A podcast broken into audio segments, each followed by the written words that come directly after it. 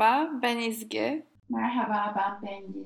Aklımda kalmasına hoş geldiniz. Biz iki Overthinker düşüncelerimizi kusmaya geldik. Bugün ilk bölümümüzde Hong Kong'da okumak hakkında konuşacağız. Ama önce biraz kendimizi tanıtalım. Bengi, sen biraz konuş, ben çok konuşmuş gibi hissediyorum. Tamam, merhaba. Benim adım Bengi. Son üç yıldır Hong Kong'da bilgisayar mühendisliği okuyorum. Benim adım da İzgi. Ben son üç senedir Hong Kong'da sistem mühendisliği okuyorum. Endüstri mühendisliğinin çakması, en ufak bir farkı yok. Bu sene de mezun oluyorum. Öyle. Şimdilik ekleyebileceğim başka bir şey yok. Nasıl olsa konuştukça bizi daha iyi tanıyacaksınız herhalde. Bengi'cim, bugün nasıl hissediyorsun? Bugün trafikte çok yoruldum. Bizim arabanın arka plakası düşmüş. O yüzden onu tamir etmeye sanayiye gittik. Geçen gene bir kriminal. Sen nasıl hissediyorsun İzgiciğim?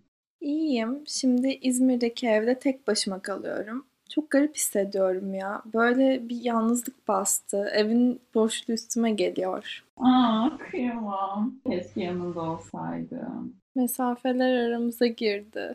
O zaman konuya şu soruyla giriyorum. Peki neden Hong Kong? Onca gidebileceğimiz yer varken neden orası yani? Hong Kong'a bence ilk önce nasıl yolumuzun düştüğünden bahsetmemiz gerekiyor. Çünkü genelde insanları Hong Kong'da okuyorum deyince böyle bir şey oluyor. Sen orayı nasıl buldun? Nasıl gittin Aynen, oraya evet, falan? Evet evet ya. İki çeşit tepki var. Ya gerçekten çok onaylıyorlar ya da sana gerçekten deliymişsin gibi bakıyorlar. Benim Hong Kong'a yolumun çıkması aslında annem nedeniyle olmuştu birazcık. Benim annem bir ara iş sebebiyle Hong Kong'a gitmişti ve orayı çok beğenmiş. Bana da şey diyordu, sen de başvur, git, belki hoşuna gider. Neden olmasın, insanlar iyiler, hayat güzel, kültür görürsün falan diyordu. Benim aslında oraya çok gitmeye hevesim yoktu ama ben de neyse olsaklar açık olalım dedim ve başvurdum. Ben spesifik olarak nasıl ikimizin başvurmaya karar verdiğini hatırlıyorum. Okulumuz üniversite tanıtım gecesi gibi bir şey düzenlemişti. Avrupa'daki üniversitelere ve Hong Kong'daki üniversitelere başvurmak için nelerin gerektiğini, başvuru sürecinin nasıl ilerlediğini falan anlattılar bize. Baktım ki Avrupa'daki üniversitelere başvurmak için gerekenlerle Hong Kong'daki üniversitelere başvurmak için gereken şeyler aynı ve gerçekten başvurma süreci çok kolay. Özellikle Amerika'dakine kıyaslayınca. Bengi de tam yanımda oturuyordu. Böyle bir birbirimize baktık. Başvursak mı ya falan dedik. Sonra durduk bir acaba rankingleri yani üniversite sıralaması nasıl? Danışmanımız da bir yandan anlatmaya devam ediyor. Dedik telefondan sıralamalara bakalım. Oradaki üniversitelerin sıralaması da bayağı iyi çıktı. Sonra durduk dedik ki aa acaba pahalı olabilir mi? Fiyatına bakalım. Sonra da kuruna baktık çünkü Hong Kong dolarının kaç T L'ye denk geldiğine dair en ufak bir fikrimiz yoktu. Bir Hong Kong doları sıfır virgül elli kuruştu başvurduğumuzda. Gerçekten muhteşem. Ve yani fiyatı da gerçekten çok uygundu. Avrupa'da ya da Amerika'da gidebileceğimiz herhangi bir üniversiteden çok daha uygundu. Ama benim mesela mantığım zaten o finansal olarak da Koç Sabancı ile aşağı yukarı aynı paraydı evet. Vaktinde. O yüzden ha Koç Sabancı'ya gideceğimize Hong Kong'a gidelim. C V'mize güzel şeyler yazılmış olur dedik ama. Yani sonra da kabul aldık. Aldığımız en iyi teklifler olunca maddi ve prestij açısından okudum. Biz de dedik gidelim ne olacak, ne kaybedeceğiz ve gittik. Ben biraz macera olarak da gördüm aslında. Çünkü etrafımda bulunan ve yurt dışına gitmeye karar veren herkes daha çok batı yöne gidiyordu. Hep oradaki üniversiteleri tercih ediyordu. Ya aslında o konuda haklısın ama mesela. Asya çok daha egzotik geldi. Çok macera yaşayabileceğimiz bir yermiş gibi geldi bana. Yaşadık da bayağı.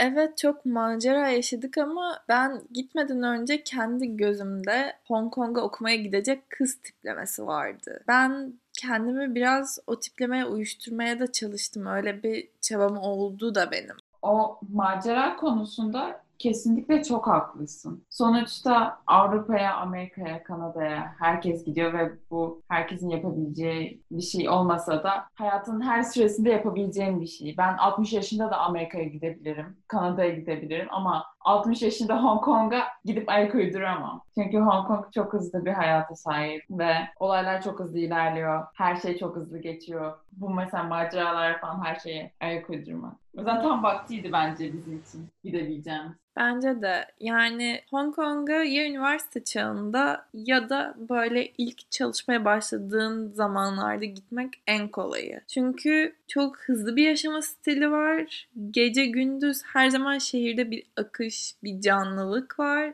Durmadan şehirde bir aktiviteler var ve bunlar döngü içerisinde. Hong Kong'da üç yıl geçirmek beni çok alıştırdı aslında büyük şehirde yaşamaya ve büyük şehir olmayan bir yerde bundan sonra yaşayabilir miyim sorusu kafamda çok dolanıyor. Ya bence Hong Kong ama normal büyük şehirler gibi değil. Türkiye'deki büyük şehir ve Hong Kong'daki büyük şehir anlayışı çok farklı. Kaotik değil öncelikle. Doğayla iç içe bir ortam. O da var. Hem kaotik değil hem doğayla iç içe. Güvenli. Genelde büyük şehirler güvensiz oluyor mesela. Hong Kong'da kendini çok güvende hissediyorsun. İzgi mesela başına bu güven konusunda gelen en saçma olaylardan birini bizimle paylaşır mısın? Üniversitenin kampüsünde açık bir alan ya da kapalı bir alan olsun. Eşyalarımı, yani bilgisayarımı, cüzdanımı, her şeyimi bırakıp tuvalete gidip gelebiliyordum. Ve gözüm hiç arkada kalmıyordu. Bunlar olurken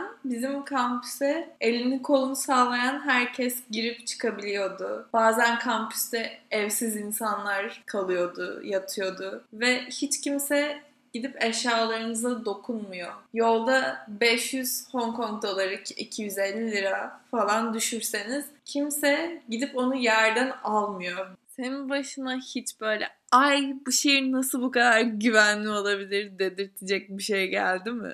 Aslında başıma böyle bir sürü şey geldi. Herhalde ülkenin ve şehrin ne kadar güvenli olduğunu en çok takdir ettiğim an. Biz bir kere Hong Kong'da gece hayatının çok yaygın olduğu Wan Chai Fong diye bir bölge var. Oraya eğlenmeye, içmeye gitmiştik ve yani gecenin dördüne beşine kadar falan kalabiliyorsunuz. Bir ara böyle saat üçte ya ben böyle çok bunalmıştım ve kulüpten dışarı çıkıp böyle bir hava alıp yürüyüşe çıkmak istedim.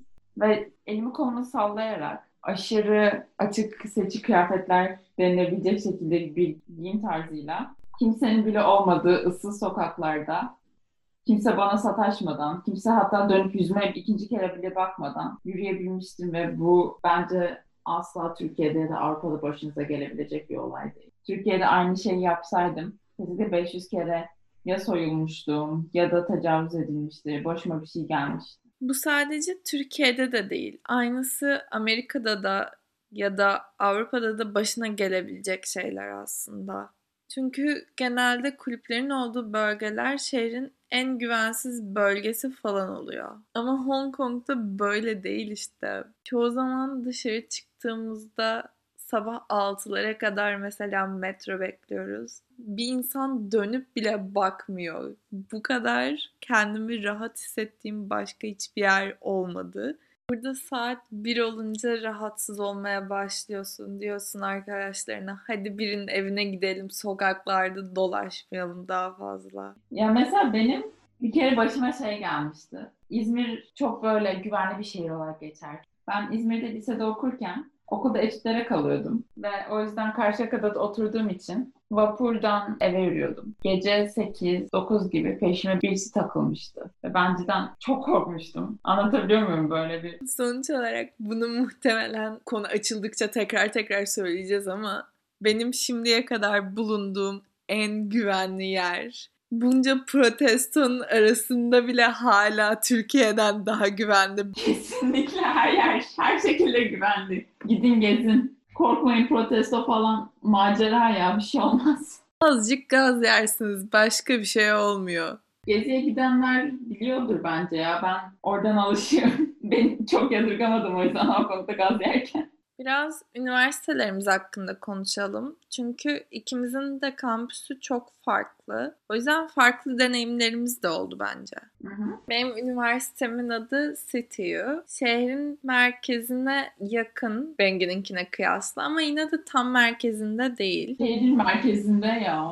Yapma öyle. İnsafsız. Yani Central'da değil diye öyle demiştim ama doğru diyorsun. Şehrin merkezinde. Okulun hemen yanında alışveriş merkezimiz var. Öyle. Kampüs küçük. Çok yapacak bir şey yok kampüste. Ondan dolayı da zaten yurtlarda kalan insanlar genelde kampüsün dışına çıkıp oralarda vakit geçiriyor. Bengi'nin kampüsü çok güzel. Benim okulum İzgi'ninkine tam tersi. Şehrin yakınından bile geçmiyor. Allah'ın dağına üniversite kurmuşlar. Ama ilginç bir şekilde tüm dağı satın aldıkları için dağın sahile inen ve okyanus manzaralı plajı olan eteği de bizim okula aitti. Ve böyle beş yıl otel gibi bir okulda okuyorduk. Ama aynı zamanda da toplumdan izole. Şehir merkezinden uzak. Köylerin arasında. Artısı da var, eksisi de var iki durumda. Sizde mesela herkes kampüste olduğu için herkesle tanışabiliyorsun, kaynaşabiliyorsun. Bizde kampüste kimse durmuyor.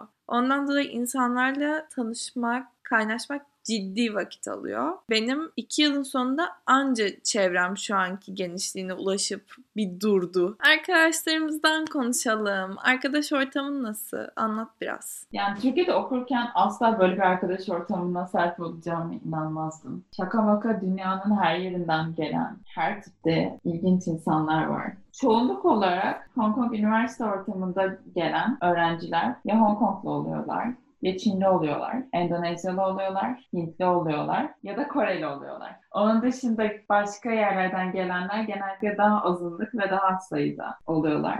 Benim şansıma biz böyle azınlıklar olarak bir araya geldik. Arkadaş grubumun geldiği yerler Singapur, Filipin, Fransa, Almanyalı olup da Japonya'da yaşayan bir çocuk vardı. Öyle yani dünyanın her bir tarafından abuk sabuk tipler ve çok eğlenceli oluyor cidden çünkü asla öğrenmediğiniz, asla bilmediğiniz politik ya da kültürel şeyleri öğreniyorsunuz kesinlikle okulunuz var. Senin arkadaşların nasıl İzgi?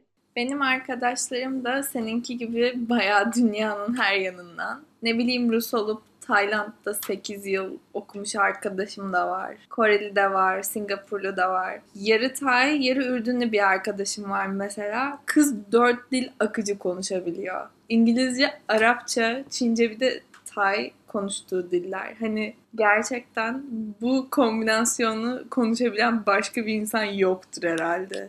Aslında insanlar Hong Kong'un ne kadar internasyonel olduğunu bence dışarıdan bakınca fark etmiyorlar. Ben hep Hong Kong'da okuyorum deyince sen Çince biliyor musun? Her de, hep etrafında Çinliler var. Nasıl yaşıyorsun orada falan diye şey yapıyorlardı ama oraya gidince sadece Çinlilerin olmadığını fark ediyorsun. Evet haklısın. Öyle bir inanç olunca da insanlar sadece Çin yemeği bulunduğunu düşünüyor. Ama gerçekten farklı farklı mutfaklar deneyebileceğiniz bir yer. Bence yemek konusunda Türkiye daha kötü. Türkiye'de cidden Türk yemeği dışında başka bir şey bulmak imkansız. Türk evet. Yemeği ve İtalyan bu kadar.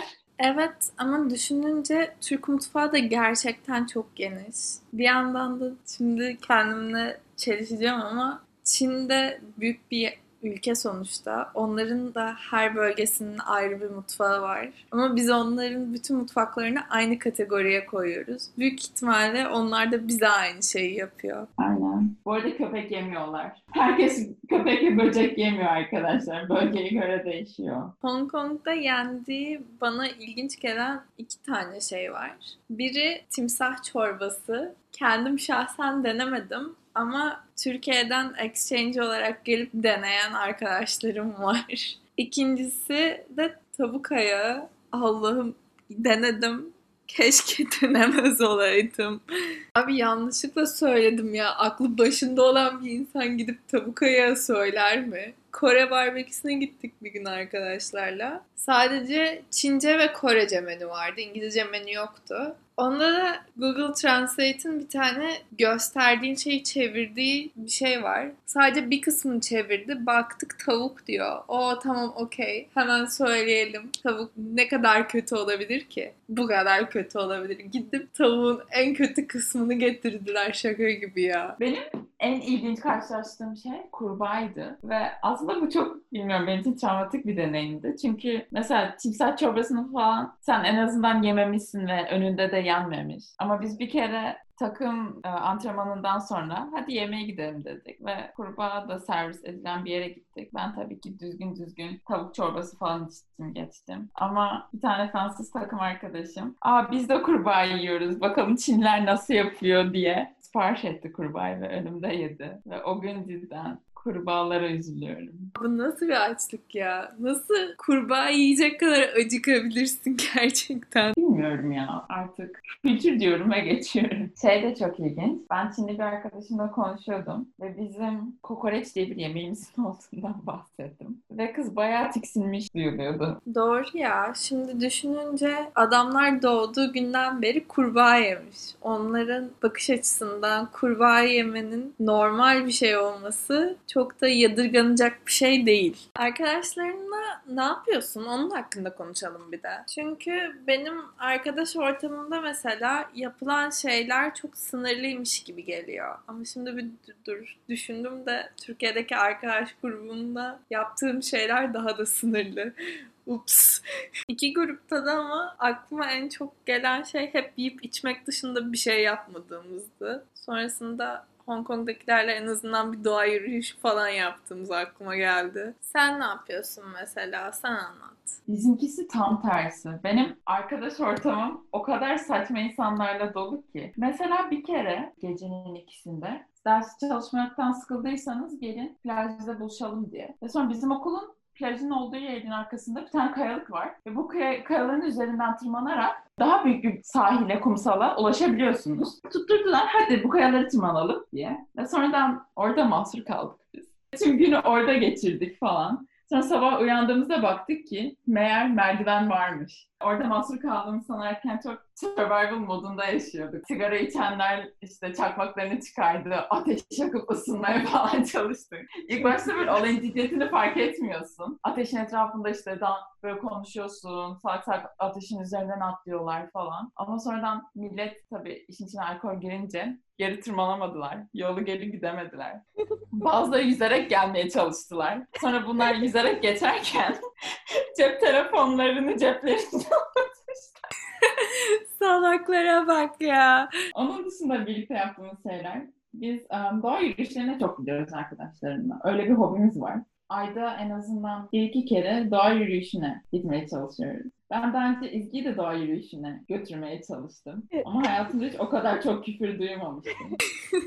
Onu biraz anlatmak istiyorum ama. Bir benim tarafımdan dinleyebilir misiniz ya? Yani ben olayın açılışını yapmak istiyorum. Bizim okulda doğa yürüyüşleriyle ilgilenen bir tane kulüp var. Ve kulübün WhatsApp grubunda bu hafta sonu şuraya gitmek isteyen var mı diye yaz. Ben de dedim İzgi ile uzun zamandır buluşmuyoruz. İzgi'nin hoşuna gidebilir. Bu yüzden İzgi'yi aradım. İzgi de tamam olur dedi. Oradaki arkadaşımızla buluştuğumuzda fark ettik ki başka kimse gelmemiş. Sadece üç kişi vardı ve yürüyüşe başladı. Şimdi olayı daha iyi anlamanız için size şu ayrıntıyı vermek istiyorum. Hong Kong'daki doğa yürüyüşü yollarında genellikle taşlardan belirli bir yol yapılmış oluyor. Ne bileyim işte oklarla falan yolunuzu gösteriyorlar. Bir de şeyi söylemek istiyorum. Benim doğa yürüyüşü, dağ yürüyüşü geçmişim tamamen lisedeki dağcılık kulübüyle sınırlı. Onda da yürüdüğümüz yolların eğimi gerçekten düşüktü yani. Kıyaslanabilecek bir şey değildi. Hong Kong'un doğası çok dik genel olarak. Ama bu çocuk bizi gitti. Bir orman yangını sırasında çocukların ve öğretmenlerin yanarak öldüğü saçma sapan kapatılmış bir yoldan götürmeye kalktı. Böyle ilk başlarda ağaçlara falan tutunup ilerleyebiliyorum. Hadi tamam gidiyor bir şekilde ne kadar dik olursa olsun yol. Ondan sonrasında etrafımızda böyle otlar falan kaldı. Onlara da tutunamıyorum, çıkamıyorum. Sinirim bozuldu çıkamadığım için de kayıyor ayakkabılarım falan. Bengi'ye küfretmeye başladım. Küfrede küfrede küfrede küfrede çıktım. Bir de arkamızda önümüzde ilk başlarda hiç kimse yoktu. Dedim ölüp kalsak burada bizi kimse fark etmeyecek. Bir kısımdan sonra önümüzde yaşlı teyzeler falan çıktı. diyorum bu yaşlı teyzeler çıkabiliyor ama ben çıkamıyor muyum? Günün sonunda um, bize eşlik eden çocuk tüm Türkçe küfürlere hakimdi. Sayemde. Bir de evet, şey üzücü olan da o gün çocuğun doğum günüymüş. What ve biz çocuğun doğum gününü mahvettik. Şeyden konuşalım ya. Bu İngilizce'de samimi olamama sıkıntısından konuşabilir miyiz? Çünkü bana bir sürü insan soruyor aslında Türkiye'de okumaya devam eden arkadaşlarımdan. Nasıl İngilizce'de o samimiyeti yakalıyorsunuz? Nasıl hani Türkçe'de konuşabildiğiniz gibi arkadaşlarınızla konuşuyorsunuz tarzında şeyler soruyorlar. Ve ben diyorum ki yakınlaşıyoruz ama olmuyor. Senin düşüncen ne? Bence şey, Türk mizacı çok kendine has bir mizacımız var. Arkadaşlarımla konuşurken arada sırada şaka yapıp da şakasına gülünmeyen insan olduğumu çok iyi hatırlıyorum. Bence bizim komedi anlayışımız kesinlikle daha karanlık. Böyle evet. Bir üzücülük var. Biz artık ülkenin başına o kadar çok şey gelmiş ki koronaya falan gülüp koronayı o kadar trolledik ve bu insanlar bunu yapamıyorlar. Bunu hala ciddiye alıyorlar. Doğduğun kültür kesinlikle bunu fark ettiriyor. Mesela birine sen Abdülhamit'i savundun deyince anlamayacak. O yüzden kesinlikle bağlanabileceğin şeyler çok az oluyor. Bir yandan da aslında şey de var. İlk gittiğin senle oradan bir sene sonra çıkan sen genelde aynı olmuyorsun. O bir sene sonraki sen kendini ne Türkiye'ye aslında ait hissediyorsun ne de Hong Kong'a mesela bizim için ya da nerede okuyorsan oraya ait hissediyorsun. O yüzden bir süre sonra da ben de mesela Türkiye'deki o sıradaki trend olan mizah konularına çok yabancı kaldım. Çok anlayamadım. Takip etmeyince olmuyor. Bizim arkadaşlarımızla genelde ortak kullandığımız humor, Amerikalıların dalga geçtiği meme culture, o şekilde aynen. İlerliyor. Ya da mesela ortak izlediğimiz diziler varsa, izlediğimiz filmler, onlardan referanslar verebiliyorsunuz. Bazı zamanlarda o kadar zorlanıyorsun ki bir şeyi çok komik buluyorsun. Evet. Bir şey böyle sana çok komik geliyor ve onların umurunda değil. Çünkü onlar Türk değiller. Öyle anlarda hemen böyle Türk arkadaşlarımızı yanımıza çekip. İzgi mesela bence o konuda çok şanslıydı. Çünkü İzgi'nin okulunda üç tane daha altın gibi Türk öğrenci vardı. Konuyu şeye çevirmek istiyorum. Hong Kong'da yapılacak şeyin gerçekten çok fazla olması. Her gün bir aktivite var. Her gün bir yerde bir indirim var. Öncelikle öğrenci hayatının vazgeçilmezi olarak içmekten bahsedelim. Şöyle ki Hong Kong'da pazartesiden cumartesiye kadar her gün indirimli içebileceğiniz farklı farklı yerler var. Ve bunlar bölge bu arada. Bar ismi olarak söylemiyorum. Bayanlara bedava. Evet ve örnek veriyorum. Çarşamba günleri insanlar iş çıkışında at yarışına gidiyor. Orada at yarışı ortamında bira içiyorlar. Ondan sonra da hemen o bölgedeki barlarda indirim var kadınlar için. Ladies Night olduğu için kadınlar hiçbir şeye para vermiyor. Girişe de içeceğine de. Türkiye'deki barlar lütfen bu konsepti getirin. Türkiye'deki bunun şey bence karşılığı damsız girilmez. Olsun siz yine de getirin. Bak müşterileriniz artar. Um, onun dışında mesela Hong Kong'da yapılacak şeyler, inanır mısınız? Surf yapabilirsiniz.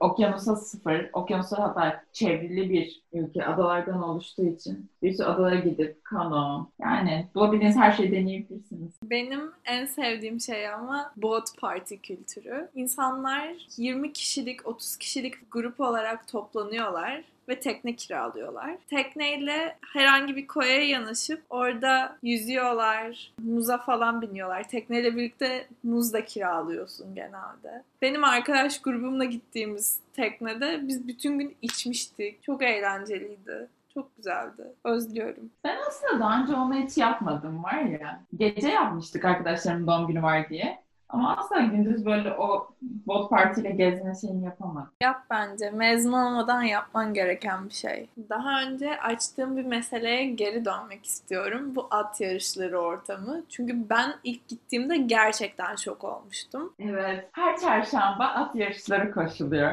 Ve biz hatırlıyor musun? Biz gitmiştik ve Shanghai Master oynamıştık. Evet hatırlıyorum. yirmi dolar mı ne kazanmıştık ki? Hayatımızın şeyi. Evet ya. Bir daha asla kumardan para kazanamadım herhalde. Evet arkadaşlar. Hong Kong'a at yarışlarına giderseniz atın adını unutmayın. Shanghai Master. Şey ama ya, Türkiye'de at yarışı ortamı deyince kafanda çok farklı bir şey canlanıyor. Ama orada... Poligonda dayılar. Hoş kızım diye bağırır. Hong Kong'da büyük ihtimalle beyazların çoğunluk olduğu tek ortam falan olabilir orası. İnsanlar iş çıkışında gidiyor, biralarını alıyorlar, bir sürü bira standı var. Atlar koşuyor, gidip bahis oynuyorlar. Muhteşem.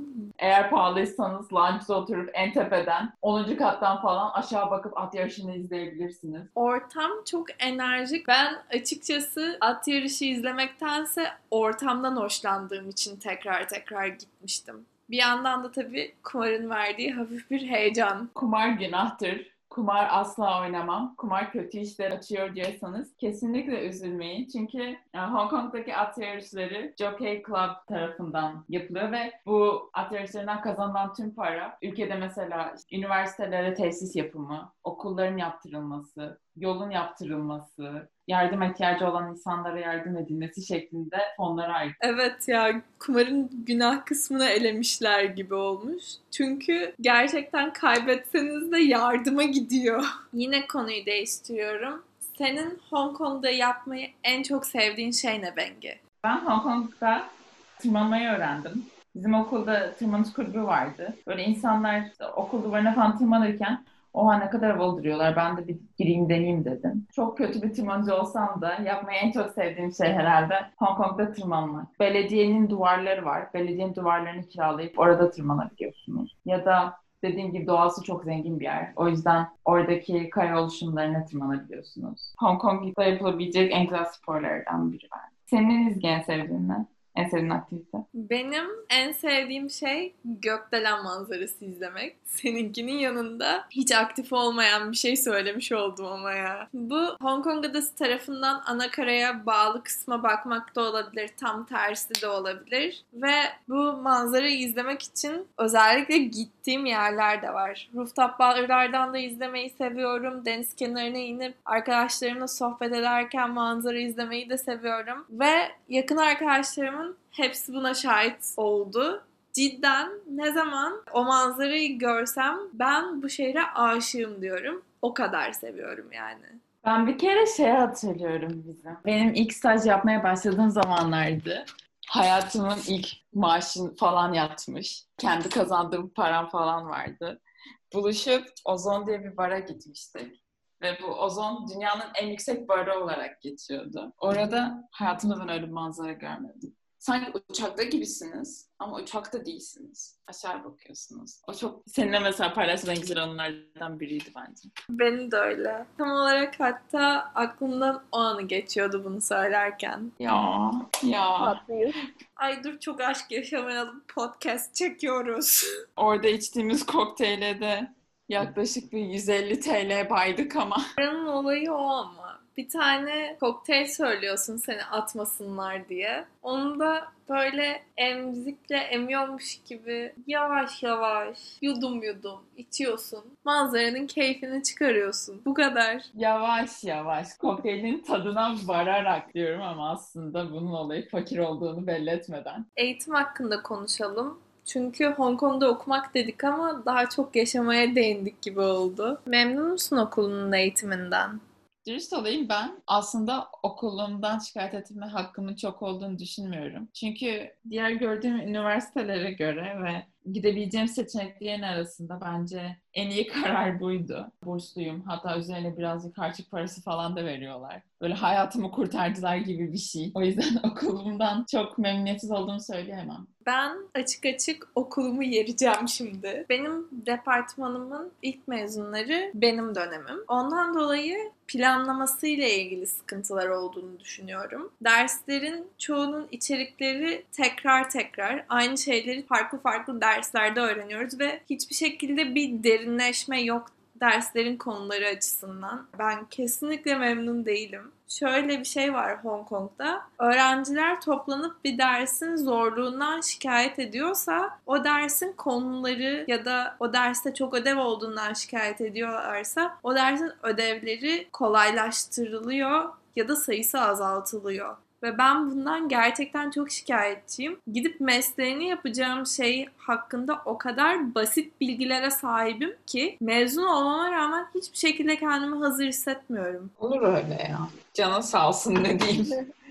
Bence herkesin bölümünde bir sıkıntıları, derdi vardır ya. Üniversitede olup da bölümünden aşırı memnun olan daha görmedim. Yakınmayan yoktur. Evet, ama böyle olunca hem kendimi hiç hazır hissetmiyorum yapmak istediğim işe. Aynı zamanda da açıp bir kitap okuyup kendi başıma öğrenebilirdim, bu kadar para vermeye ne gerek vardı bir diploma için. Onu da biraz sorguluyorum. Ayrıca herkesin üniversite deneyimi de böyle değil. Etrafımdaki insanlarla konuştuğumda bazı problemlerin benim üniversiteme ve benim bölümüme özel olduğunu da fark ettim. Zaten istediğim bölüm de değişti. Öyle olunca dedim yeni bir üniversite daha okuyayım. Okey ya.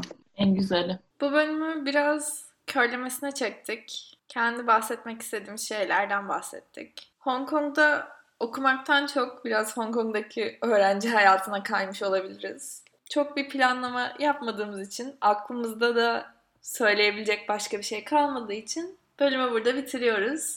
Arkadaşımız Özlem Korgalı'ya intro ve outro müziğimizi yaptığı için çok teşekkür ederiz.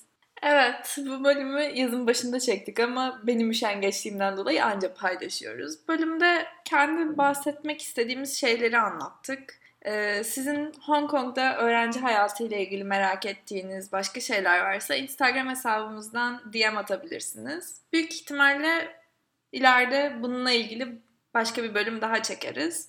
Kendinize iyi bakın.